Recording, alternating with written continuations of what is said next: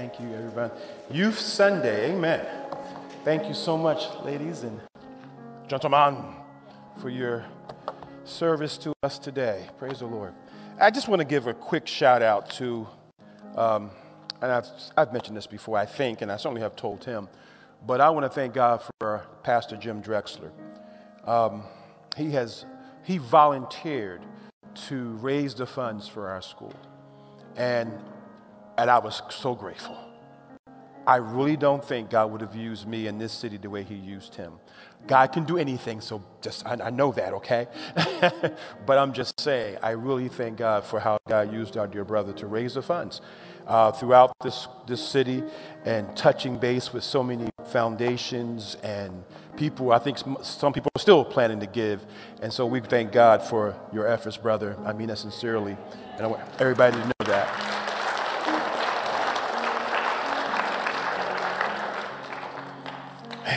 I wouldn't have any hair left if y'all had made me do that. That, that was, you didn't have to laugh about that, but I love this church. Thank you for being fun people. thank you for having a sense of humor. Oh, thank you. Let's pray together. Father, as we come to your word, we come with joy. We come with laughter because, Lord, life is good because you make it good. Even when we're going through tough times, Lord, we know it could be a lot worse without you. But with you, Lord, we can make it. With you, Lord, we can go through anything as long as you are with us. Just don't leave us. And thank you that you said you would not. And we believe it. For we know we are, yours, we are your children. We have been saved by your Son. So we stand with you. Even if we stand, have to stand on our knees, we stand with you. Father, bless your word now. Cause us to hear it from you and cause it to have its effect in our hearts and lives, oh God, making us the, the agents of grace, justice, and mercy that we talk about. Lord, we want to be used by you in this city, around this city, wherever we go. We want to be used by you. Oh Lord, get glory in the word now to your people and in our lives as we leave this place. Use your unworthy servant, please. Oh God, help him. Help him to be clear. Help him, Lord, to be biblical. Help him, Lord, to be to be a, a, to preach according to this passage, even though it's a topical sermon. Lord, let it be according to this passage that we are studying. And may you feed your flock, save souls, save someone today. Oh, that you would do that, we would rejoice to see someone added to the kingdom. Do it for your glory, we ask in Jesus' name. Amen. Ephesians chapter 6, again, I'm reading starting at the verse 14, which is the beginning of the listing of the armor of God. Stand therefore, having fastened on the belt of truth, and having put on the breastplate of righteousness, as shoes for your feet, having put on the readiness given by the gospel of peace in all circumstances. Take up the shield of faith with which you can extinguish all the flaming darts of the evil one. And finally, take the helmet of salvation. Our text for today. That ends the reading of the word of the Lord. You may be seated.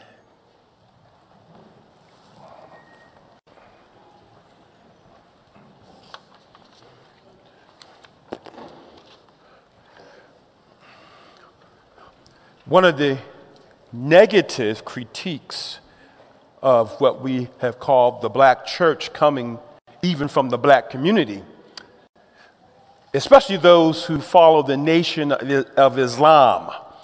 Remember, the nation of Islam came to popularity through the work of Elijah Muhammad and now continues through the aging Louis Farrakhan. They referred to the the work of the civil rights movement and those, especially those in that part of the black church, as believing in pie in the sky by and by. That's what the that's what that's how they described um, Martin Luther King and those with him as they were having worship services before they went out to march and were calling upon people to be nonviolent in their protests. It, had a very Christian tint to it. Everybody wasn't a Christian in that movement, of course, but it was greatly influenced by clergy who were, many of whom were men of God. And pie in the sky by and by. You know, you probably know this phrase don't be so heavenly minded, you're no earthly good. Now that's not, that's not, that's not, now everybody says that. I don't care where you're from, what your ethnic background is, but that has been a critique of the church, period. That we are so heavenly minded, we are no earthly good. The funny thing about that, sometimes this comes from people in the church, have said that about other people in the church. Don't be so heavenly minded, you are no earthly good. The problem with that statement is that those who are the most heavenly minded are the ones who do the most earthly good. Truly heavenly minded now. What it really means to be heavenly minded, they really do the most good. Has always been so. Biblical assurance of salvation is true heavenly mindedness. And all such people are equipped, empowered, and motivated by the Spirit of Christ to be of immense heavenly, earthly good. So let me ask you a question Are you letting true assurance of salvation impact how you live right now? We've been talking about assurance. We're going to keep talking about it, but is that truth impacting how you live right now. Now, last time, remember, we spent our time looking at the security of our future eternal salvation. We are in the grip of the Father and the Son, and we saw that we are sealed by the Holy Spirit. Our salvation has a very Trinitarian stability. The Father, Son, Holy Spirit are all three involved in making sure Sam, Elder Sam, is theirs and will make it to glory. I don't see how anything can stop that then. Nothing can destroy it. This leads naturally to another truth, though. Salvation cannot be lost. That's part of our security. We, we should know that. But our assurance of it can be. Salvation can't be lost, but there are people who are struggling with knowing that they are saved. And they really are. In other words, too many Christians live like a football player in the game without a helmet. The games, you know, the game today, I'm sure, and, you know, can you imagine these 300 pound men who can run the 40 in 4.5 seconds, who can bench press 500 pounds. Can you imagine these guys going out there trying to hit one another without a helmet? I can tell you assuredly that they would be tentative about it.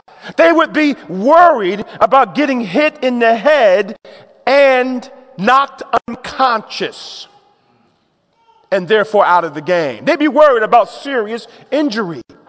They'd be afraid to commit to a hit. They'd be afraid to engage in the battle on a game level. But the Christian is even in worse shape. All true Christians have been given the helmet of salvation. You already have it. If you are a follower of Jesus Christ, if you have been transformed, formed by his love and grace and forgiveness to you, you have on the helmet of salvation. But if you don't rely upon that fact, you will be skittish. You will find yourself in times of great trial, in times of, we're going to talk more about that, but you will find yourself being beat up by the enemy so, what can we do to deepen our sense of assurance of salvation? Meaning, how can we grow in our confidence that we are saved now and will be saved in the future? How can we grow? Well, let's talk about that. In this process of growing in assurance, the Bible, the Word of God is central. Okay? Central. So I came across this article providentially, the January February issue of Bible Study magazine. And I just happened, I always take a look at it, and I looked, opened it up, and it had this article on assurance of salvation. Three uses of the Bible for assurance of salvation. Thought that was providential, so I thought I would give it to you. So here we go. Good stuff. Number one, personal reading of the scriptures. Your personal reading of the scriptures in other words, to see how God has bent down to bind up the wounds of those who suffer will encourage you in your own assurance. You see, too often the devil takes advantage of the Lord's people by using suffering to discourage our assurance of God's salvation and love. Because we are going through a difficult time, the devil will tell you it's because you're not saved. Christians don't go through that. Christians don't have those problems. That doesn't happen to people who truly belong to Jesus. And, and some of us find ourselves really beginning to doubt do we belong to Jesus? But when you come to the scriptures in your personal reading, you will see the prayers and the groanings of God's people as they call out to Him in the midst of their suffering. You'll see God's faithfulness to them. When God seems absent, we call that the dark night of the soul when God, God seems absent and the devil waves your sins in your face. Press into Christ by going to his word. Listen, that may be the last thing you feel like doing. When you're hurting, sometimes it's amazing how that happens, isn't it? When you're hurting and you know where the medicine is, you don't feel like taking it. But that's what you must do. Take them, go to the gospel. I'm sorry, I, that wasn't in my notes. I just slipped out. Take the medicine of the Word of God. Go back to the gospel. Let God's, the very thing you don't. Listen, sometimes you have to take it in small bites. When you're going through a tough time, you may not even have the mental capacity to read a lot. Come on, somebody. I'm not talking to myself here. You, it's, I'm trying to be real here. That's, I know this. You don't have a lot of energy. And so you have to take the word of God at small bites. But take it. Go, go. Just take a minute. Ask God, Lord, I, you see, I, I want you. I want to, I want, I want to know. I feel lost. I feel like you've left me. Go, just small bites. You'll be surprised what the Lord will do in your small bite. He, your Father will comfort you and speak to you. Will you trust Him? Go to the Word, no matter how you feel. Sometimes you just have to put, put it on stream, you know, put the Bible. You, I got Audible on Amazon Audible. I got my Bible on Audible, and I'll just listen to it sometimes. Just listen. I mean, if I don't have energy to read, I can listen. Let, however, you get the word in, small bites. Call upon Jesus and fight for assurance. Amen? Okay, that's one thing. But second way, others' use of the Bible to bless us. Sometimes, you know, a believer can become so spiritually weak and exhausted that she fails to drink from the only source where refreshment is found. You can't feed yourself, but let the saints feed you. Listen, I hope you understand that when a brother or sister in Christ is having a hard time, the last thing they need to hear is your philosophy.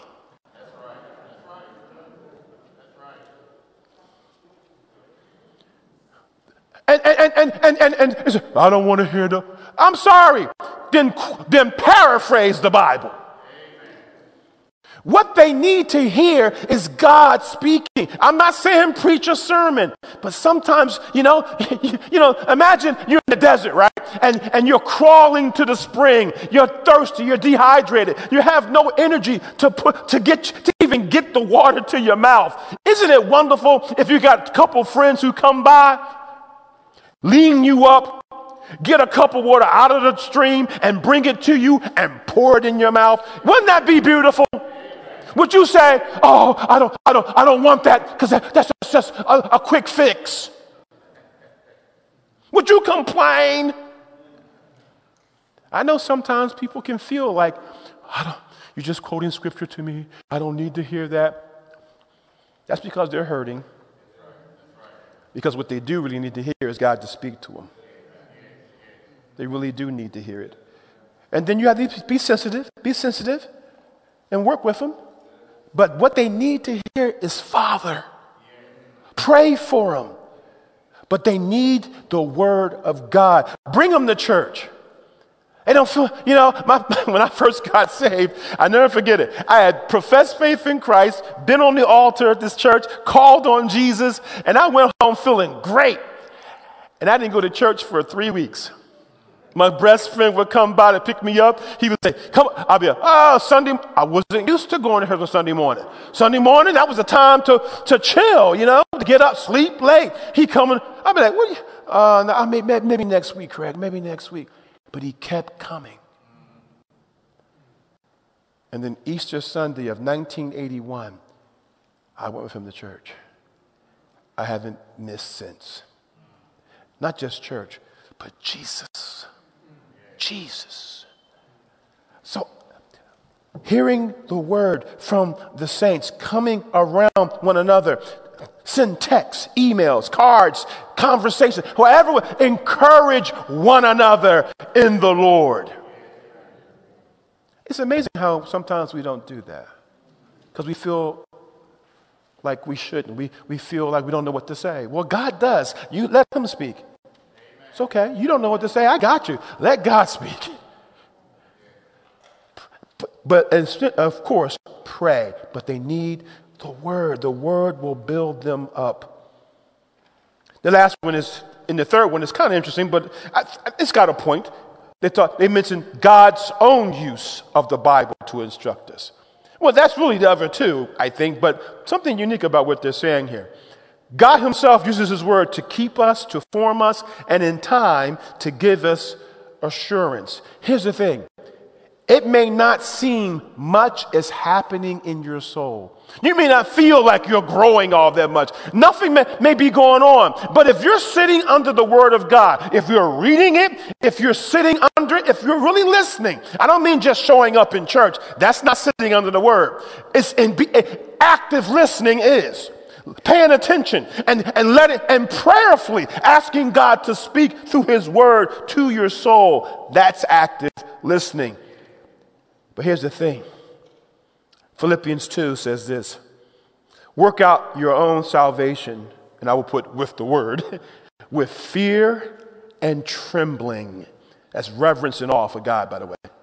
For it is God who works in you both to will and to work for his good pleasure. The point they're making is that God's, God is working whether you know it or not. God is working behind the scenes in your very soul to conform you to Christ. He's always at work. The Spirit of God didn't come into your life just to hang out, He came to take over. He came to do a work in you. He's not inactive, He's always active. And as you're sitting under the Word of God, He's taking the Word and causing it to percolate. It's, it's percolating back there. And, and you never know. All of a sudden, you, boom, it pops up in your heart. And you never even, Dad, you didn't know, you didn't memorize that text. But the Spirit of God said, boom, there it is. You'd be surprised. He's, wor- he's working in you, building up your continual assurance of His presence, your, his, your assurance that you belong to Him, even your assurance that your destiny is sealed. Heaven, glory, the new heavens and new earth is where you are going. Now, this brings up another thought then. Another way that our assurance is deepened, okay? Though the word, but our, assurance of salvation is also encouraged or deepened as we grow in the likeness of Christ. As we grow in the likeness of Christ. This happens as we are transformed by the Holy Spirit to live in growing dependence and obedience to Jesus as his disciple. In other words, we begin to see the reality of Christ at work in us, and so do people around us.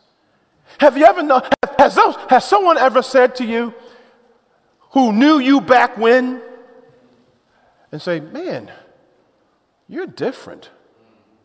Have you, have you noticed even in your own self that, that, that five years ago you were a certain place in your Christian life, but today you find that you've moved forward? That things are happening. You are being transformed. You are being changed. Um, listen, listen, now watch this. This is not perfect. Because this is about your works. It's not perfect. It's your works and God's works together. Don't get me wrong. But it's not perfect because let's because we always have to rely first and foremost on the objective truth that Jesus died for our sins, past, present, and future. That is where our central assurance always rests on the gospel, on the work of Christ. But your assurance can be deepened as you are finding your life your actions, your thoughts, your words being transformed to look more like Jesus. Wow. You will see the presence of the Spirit in your life. You know, the Bible calls that the fruit of the Spirit. Galatians 5 22 to 23. The fruit of the Spirit is love, joy, peace, patience, kindness, goodness, faithfulness, gentleness, self control. The Spirit of God is doing that in you. He's working in you. You should see some sign of this in your life that you are growing, that God is doing something. You may find that you may not have been a very patient person, and you may still struggle, but you see a difference. You're not the same impatient so and so you used to be. You know, kindness. Do you see the Spirit of God moving in you that your heart goes out to bless people, to be kind to people? Are you finding yourself being more gentle? You know, I'm talking to the men. You still a man? You 100% man. All beef, no additives, and no preservatives.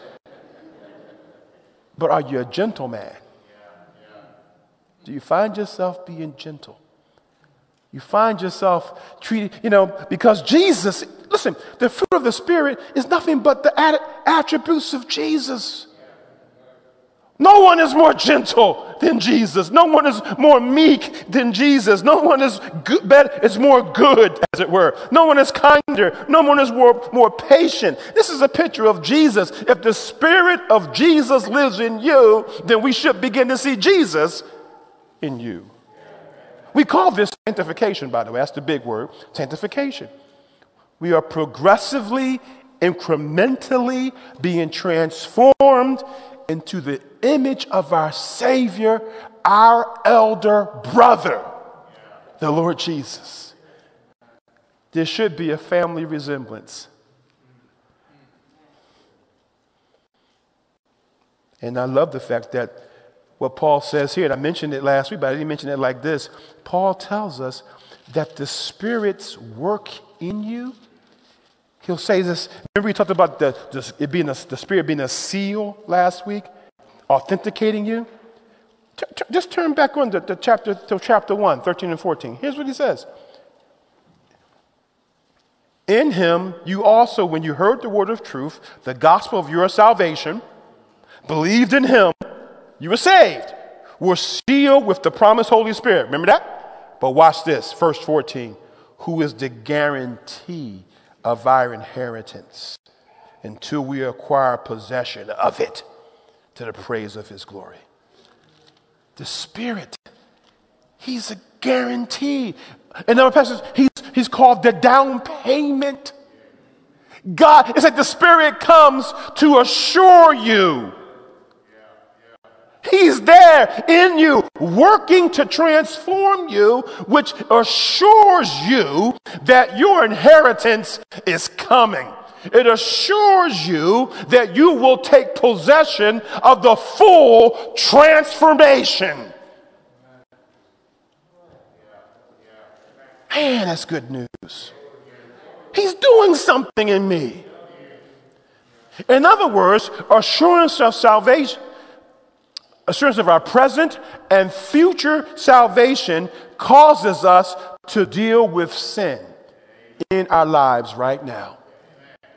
If you are assured, if you truly understand that you are assured of your salvation right now, that the helmet of salvation, if you are truly relying on that, you have a sense of your present and your future salvation. That should mean, therefore, that you are dealing with sin in your life right now. Here's another example of that 1 John 3. See what kind of love, I love this passage, the Father has given to us that we should be called children of God. And so we are. Are you assured of? Do you know? Are, the reason why the world does not know us is that it did not know him. Beloved, we are God's children now, and what we will be has not yet appeared. But we know that when he appears, we shall be like him because we shall see him as he is. Here, here's the punchline and everyone who thus hopes in him purifies himself as he is pure. Here, let's break it down. If we know we are God's children, assurance of present salvation, we are not surprised by the world's distaste of us. The world didn't like him. If we live in assurance of future salvation, that is, the, come, the Son is coming to finish the work in you, to transform you, to make you fully like Him, if you're sure of that, then we will pursue a life of following Christ in purity now. Now. What's the effect upon assurance of salvation on us right now? We are pursuing purity. In other words, we are pursuing, uh, the like Hebrews says, we are laying off the sin that so easily besets us. We're, we're, we're, we're tossing away. We're, we're looking at our life and we're saying, anything like you, unlike you, Lord, take it. When, when, when someone says to you, hey, that's wrong, man, and you realize that's right, you say, Lord, help me. When you say something or do something that hurts somebody else, you say, Oh my gosh, Lord, help me know, help me to walk away from that. You're asking God and you're dealing with stuff. You're not dodging and making excuses for your sin. But you are saying, hold it, that's me. Because you know you are saved. You know you are son of God. You know you are daughter of God. You know you belong to Jesus. You know He is coming for you and He's going to transform you to be fully like Him. And your heart's desire right now is to be like Him now. And so, therefore, you deal with stuff and listen, listen, here's the beauty of it. You can do that because you're not afraid. If God accepts you and loves you and has saved you and, and, and, and wants you and will not turn his back on you, you don't have to be afraid to deal with your stuff with other people. You can, if they turn their back on you, it'll break your heart, but you know you'll be okay. Because you've been, you loved. You're accepted by the one who matters most. But because you belong to Him, there's truth in you. There's honesty and integrity building up in you, and you will be tr- a bit more transparent. You're going to deal with stuff. When this, when this, when this, when it, when, when, when, instead of saying amen, you'll say, I'm the man. He's talking about me, Pastor. When your wife point, as spouses are the worst, we're the worst, I tell you. When your spouse points out stuff in your life, the first thing you want to do You know? that's, the, that's the last thing you should do. Repent of that. Let somebody who knows you, come on. If you don't have to be married, you got friends, people who know you. And they tell you, man, what's going on? Don't run. Don't hide. Feel the pain. Just stand there. For, just take it. Oh. Oh. Lord, is that true? Yeah, okay. it's okay. Deal with it. You're saved. You're loved. You're accepted and you have the Holy Spirit in you. Don't run. Let him do his work. Let him do. We'll talk more about this when we come to the sword of the Spirit. Let him do some work. I will get back to that. It's okay. You know where you, who, to whom you belong. If you really believe this, you'll be propelled to deal with this. I'm going to give you a passage to read for yourself in, in Ephesians because he talks about this. Just write this down. Chapter 4, 17 to 24. Go back and read that for you. For sake of time, I'm not going to do it. But I want you to go back and look at that. And look, look what Paul says happens to you when you know you're saved. But the next thing I want you to notice too is that this, this, this, this assurance of future salvation causes us to be willing to do good to do good works before the Lord, to not be afraid. Listen, good works are social. Because you're not just doing good to yourself, you're doing to do good works, you're usually doing good to somebody else. I mean, I know we talk about self-care and all that kind of stuff, and I'm down with a little bit of with self-care. We all do it, by the way. We just naturally take care of ourselves. But on occasion, yeah, you have to be aware that you're too spread too thin, you know? You, do, you got to st- take, you know, take a step back. Go play some disc golf or something, you know? You know, do something. I understand that. I'm, amen. But, but when he talks about doing good in the Bible, it usually means to others. Romans 2, 6 through 11. He says, He will render to each one according to his works. To those who by patience and well doing, Listen to this patience and well doing, seek for, on, for glory and honor and immortality, he will give eternal life. But for those who are self seeking and do not obey the truth, but obey unrighteousness, there will be wrath and fury. There will be tribulation and distress for every human being who does evil, the Jew first and also the Greek, but glory and honor and peace for everyone who does good.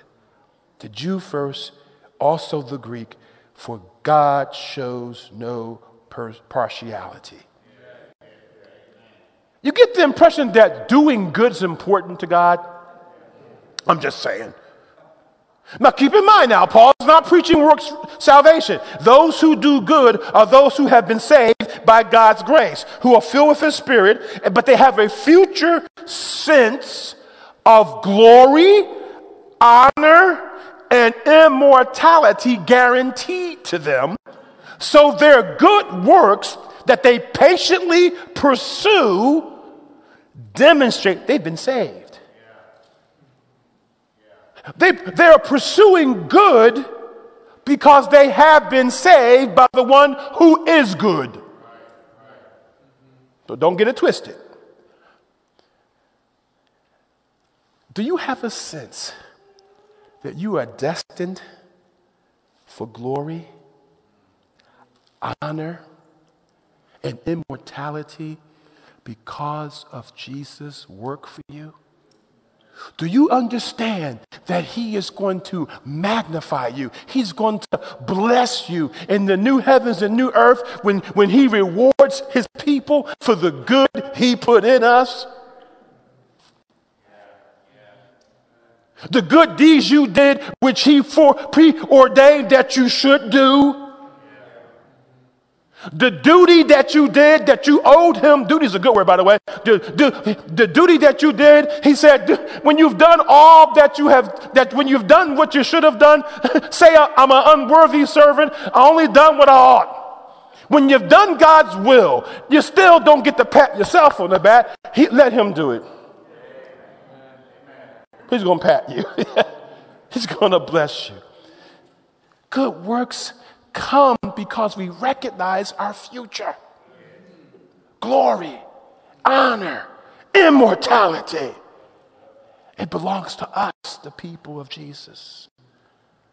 Here's the beautiful thing about that hardships will come because you do good. People will take your good and twist it. And, but understand, when that happens, you can be strength, that will strengthen you in your assurance rather than destroy it. What? Are you serious? Yeah. Matthew 5, 10, and 12. Blessed are those who are persecuted for righteousness' sake, for theirs is the kingdom of heaven. Blessed are you when others revile you and persecute you and utter all kinds of evil against you falsely on my account. Rejoice and be glad, for your reward is great in heaven. For they persecuted the prophets who were before you. Righteousness' sake, doing good, treating people right. And you're going to suffer for it from time to time. And Jesus, our Lord, says to you, let that encourage you. Wow. Be encouraged. Don't give up. Don't let it, don't let, let it encourage your sense of salvation because you're, you're standing in line, he says, with the prophets who were before you. The Isaiahs, who we believe was sawn asunder. The Jeremiahs, thrown in pits and whatnot and running for his life. Probably, we believe, taken back, run off to Egypt when the, when the city was attacked. The prophets were people who, John the Baptist, who spoke truth to power and lost his head. You're in good company. And most of all, the Lord Jesus himself. Nobody ever did more good than him. No one ever blessed people, loved people, healed people better than him. And yet they cried, Away with him, give us Barabbas, crucify him. So, yeah, when you suffer for doing good for righteousness' sake, he says, Listen, you're in good company. Don't let it discourage you. You're blessed. Wow. Do you believe that? You see, when I know I'm secure in my salvation, when, I, my, when my helmet is on, and, I, and it always is, but when I'm relying on that helmet, when I'm not being skittish and worried, when I'm trusting in the work of Christ for me alone, and, and, and I'm following Him, listen, I'm encouraged even when the wall hits me. not I hit the wall, the wall hits me. Because I know I'm following Him. And He's doing a work in me. I'm not going to give up because people don't like it. And you will find people don't always like it. Sometimes, I hate to say it, sometimes it'll be the saints. On occasions, some, we, we can be mean to each other. Those good works you do for others in the name of Jesus, according to his word, on occasion, you might take it on the chin. It's okay. You're in a good place. You're just where God wants you. Do you know you're saved? Do you have a sense that God is with you because He has done a work in you, because He is living in you? Do you, is the gospel dear to you? Is Jesus everything to you? Because of what he has done for you. Not because you just think he's, you know, little Jesus meek and mild. You get all sentimental at Christmas. And like, no, I'm not talking about that. I'm talking about being a disciple. A disciple is a learner. I mean, the word means learner. Are you learning from Jesus? Are you following him? Because he has snatched you up in love and won't let you go. Is, is, is his word your joy to hear? You want to read, you want to speak to me, Lord. Your servant is hearing. He's, I'm listening. Speak to me. Do you long to hear his voice, see his face?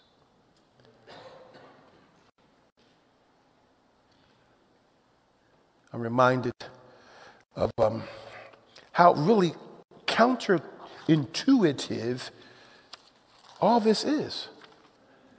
You know, this is not the way the world thinks. Salvation is by works. By works, not by grace. You get what you earn, you get what you deserve. but we've been brought into an upside down kingdom.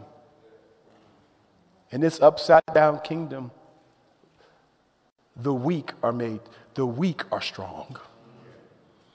In this upside down kingdom, we don't fight for power. We recognize that we, we, we don't fight for power, we give up power. We, we're not clawing our way to the top, stepping on people. We recognize that, that, that, that God will exalt us in, in due time. In this upside down kingdom, we, because we know we're saved, we can go into places that other people say, mm-hmm. I ain't going. But the people of God has always gone into places like that, where within the name of Jesus, places, places of plague, places of the hood, places of all kinds of places, Appalachia, wherever, wherever it was tough, the people of God have gone with the good news of the gospel. Because you know you're saved. You know to whom you belong. You, you know you're destined for glory. You're not throwing away your life, you're actually giving your life to Jesus. The people of God have gone to all kinds of, left home and gone to all kinds of countries and places. Why? Because they knew they were saved. They knew, they understood the glory was theirs, Jesus was theirs, and they were therefore able to go. Leaving family and friends, people they love, able to go. Why? Because again, they were assured of their salvation. The helmet was in place and they were relying on it. Missionary, it's told, stories are told of missionaries who would, who would actually take their coffins with them to the mission field. Take their coffin. We ain't coming back. Friends I know over the years who've moved into very tough neighborhoods for the sake of the gospel and suffered, but God used them. Maybe nothing as dramatic as that. But when you know you are saved, you can take risks for Jesus. I said, for Jesus, for Him. You can Stretch out there in faith. You can interact with somebody who may be a little scary looking to you. You can you can do things. You can, you can give yourself to your work, whatever your work is. You can do your work well. It, may, it may even seem menial to you, but you can do it well. Why? Because it's part, your work is part of the kingdom. And you, you know to whom you're doing it for. You know you are saved. You belong to Him. And this work matters in His kingdom. If you're a checkout person at Walmart, or you're a judge on the bench, or you're an investment banker, or you're a trash man, it don't matter matter. What you do matters. Why? Because you belong to Him and you can do it well. You can do it with all your heart because you know your life is hidden in Christ. Even this job that I don't like ain't my life. And the job I do like ain't your life either. Your life is hidden with Him. Huh? With Him. There's so many implications for understanding that you belong to Jesus. That you're destined for glory because you're here right now. So many. When you ask God to show you in your life, what are the implications? The story is told. Lady got on a train. She was on her way from D.C. to Philly, Amtrak. I've caught that train a few times myself. It's pretty nice. But she got on the train and she was, she was skittish. She was just worried, just like, like, probably like my mother. My mother would be just like this I'm on the right train. You ever, you ever ride a train and be wondering to yourself, am I going the, especially a subway or whatever, uh, uh, you know, city train, am I going the right direction? We were like that in Japan. We were, well, I, you know, the signs, thank God they were in English and Japan, Japanese, but we were still wondering, are we going the right way? What is lady's on the train? She's wondering she's going the right way. So she, as she's getting on the train, she asks this guy, um, excuse me, sir, is this train going to Philly? She, he says, oh, yes, of course. I said, thank you. She gets on the train. But then she said, in her mind, he didn't look too smart. I better ask somebody else. So she, she gets on the train and she sits down and she's behind somebody because you know you got big seats and you can sit by yourself a little bit. He says, "Excuse me, sir, um, is this train going to Philly?" He said, "Oh yes, most definitely. You know, a few stops up." Oh, okay. But man, she just felt I don't know. He, he might have just been saying that just to make me feel good, you know. he saw him kind of weird. Anyway, so she's so the um the, the ticket guy comes by, you know, and he's taking tickets. And he says, "Sir, I'm on the right train to Philly." He said, "Baby girl, I'm gonna get. I'll make sure you get there. I'll make sure you get off. If you go to sleep, I don't care what happens. You go on the right train, and I will make sure you get off at the right stop. I got you covered. Don't worry about it. Relax." She went, Whew. because he acts the person who knew. Am I safe? She acts the person who really knew, the expert, the one in, in charge, as it were. Family, when you, if you're feeling like sometimes you don't know where you stand with God, ask the one who knows. Go to the word. Let God speak to you. Let him assure you of your salvation. Let him speak. And if he said, and if, if you come to the conclusion, you know, I'm on the wrong train, well, that's all right. Today is the day of salvation. Get on the right train. Repent, fall before Jesus. Lord, have mercy on me. He'll do it right there. He'll do it. But if you are on the right train, relax. Trust Him and do the work He's called you to do. Do good. Care for people. Care love your neighbors. Do good work on your jobs. Care about those in our community who are hurting. You can do that. You can care about those who are hurting. You can get involved sometimes with those whose lives are a bit messy. Why? Because you know who you are. You know to whom you belong. Your salvation won't be hurt. You can get involved. I don't want to get involved. That should never be us. It's never be us. Because if Jesus had ever said that, and he could have, none of us would be saved. But because he got involved, you can get involved too. Matter of fact, as he shows you at, from time to time, you must get involved. Love your neighbor. Don't be afraid. Father, in Jesus' name, Lord, we, uh, we, Lord, Lord, we thank you. We so much so often we think of salvation as just for us, and we just happy we're going to heaven. And we forget all about the fact that you saved us, that you might use us to bless others. Oh God, have mercy upon us. Forgive us for our limited assurance of salvation, our limited understanding.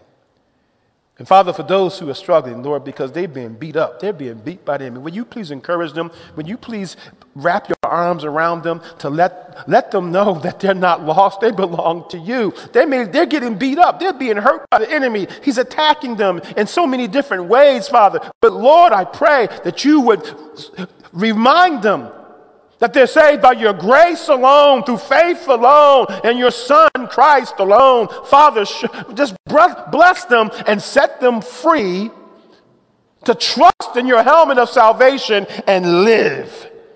Set them free, Lord. Do it for your glory and for their good. In Christ's name, amen.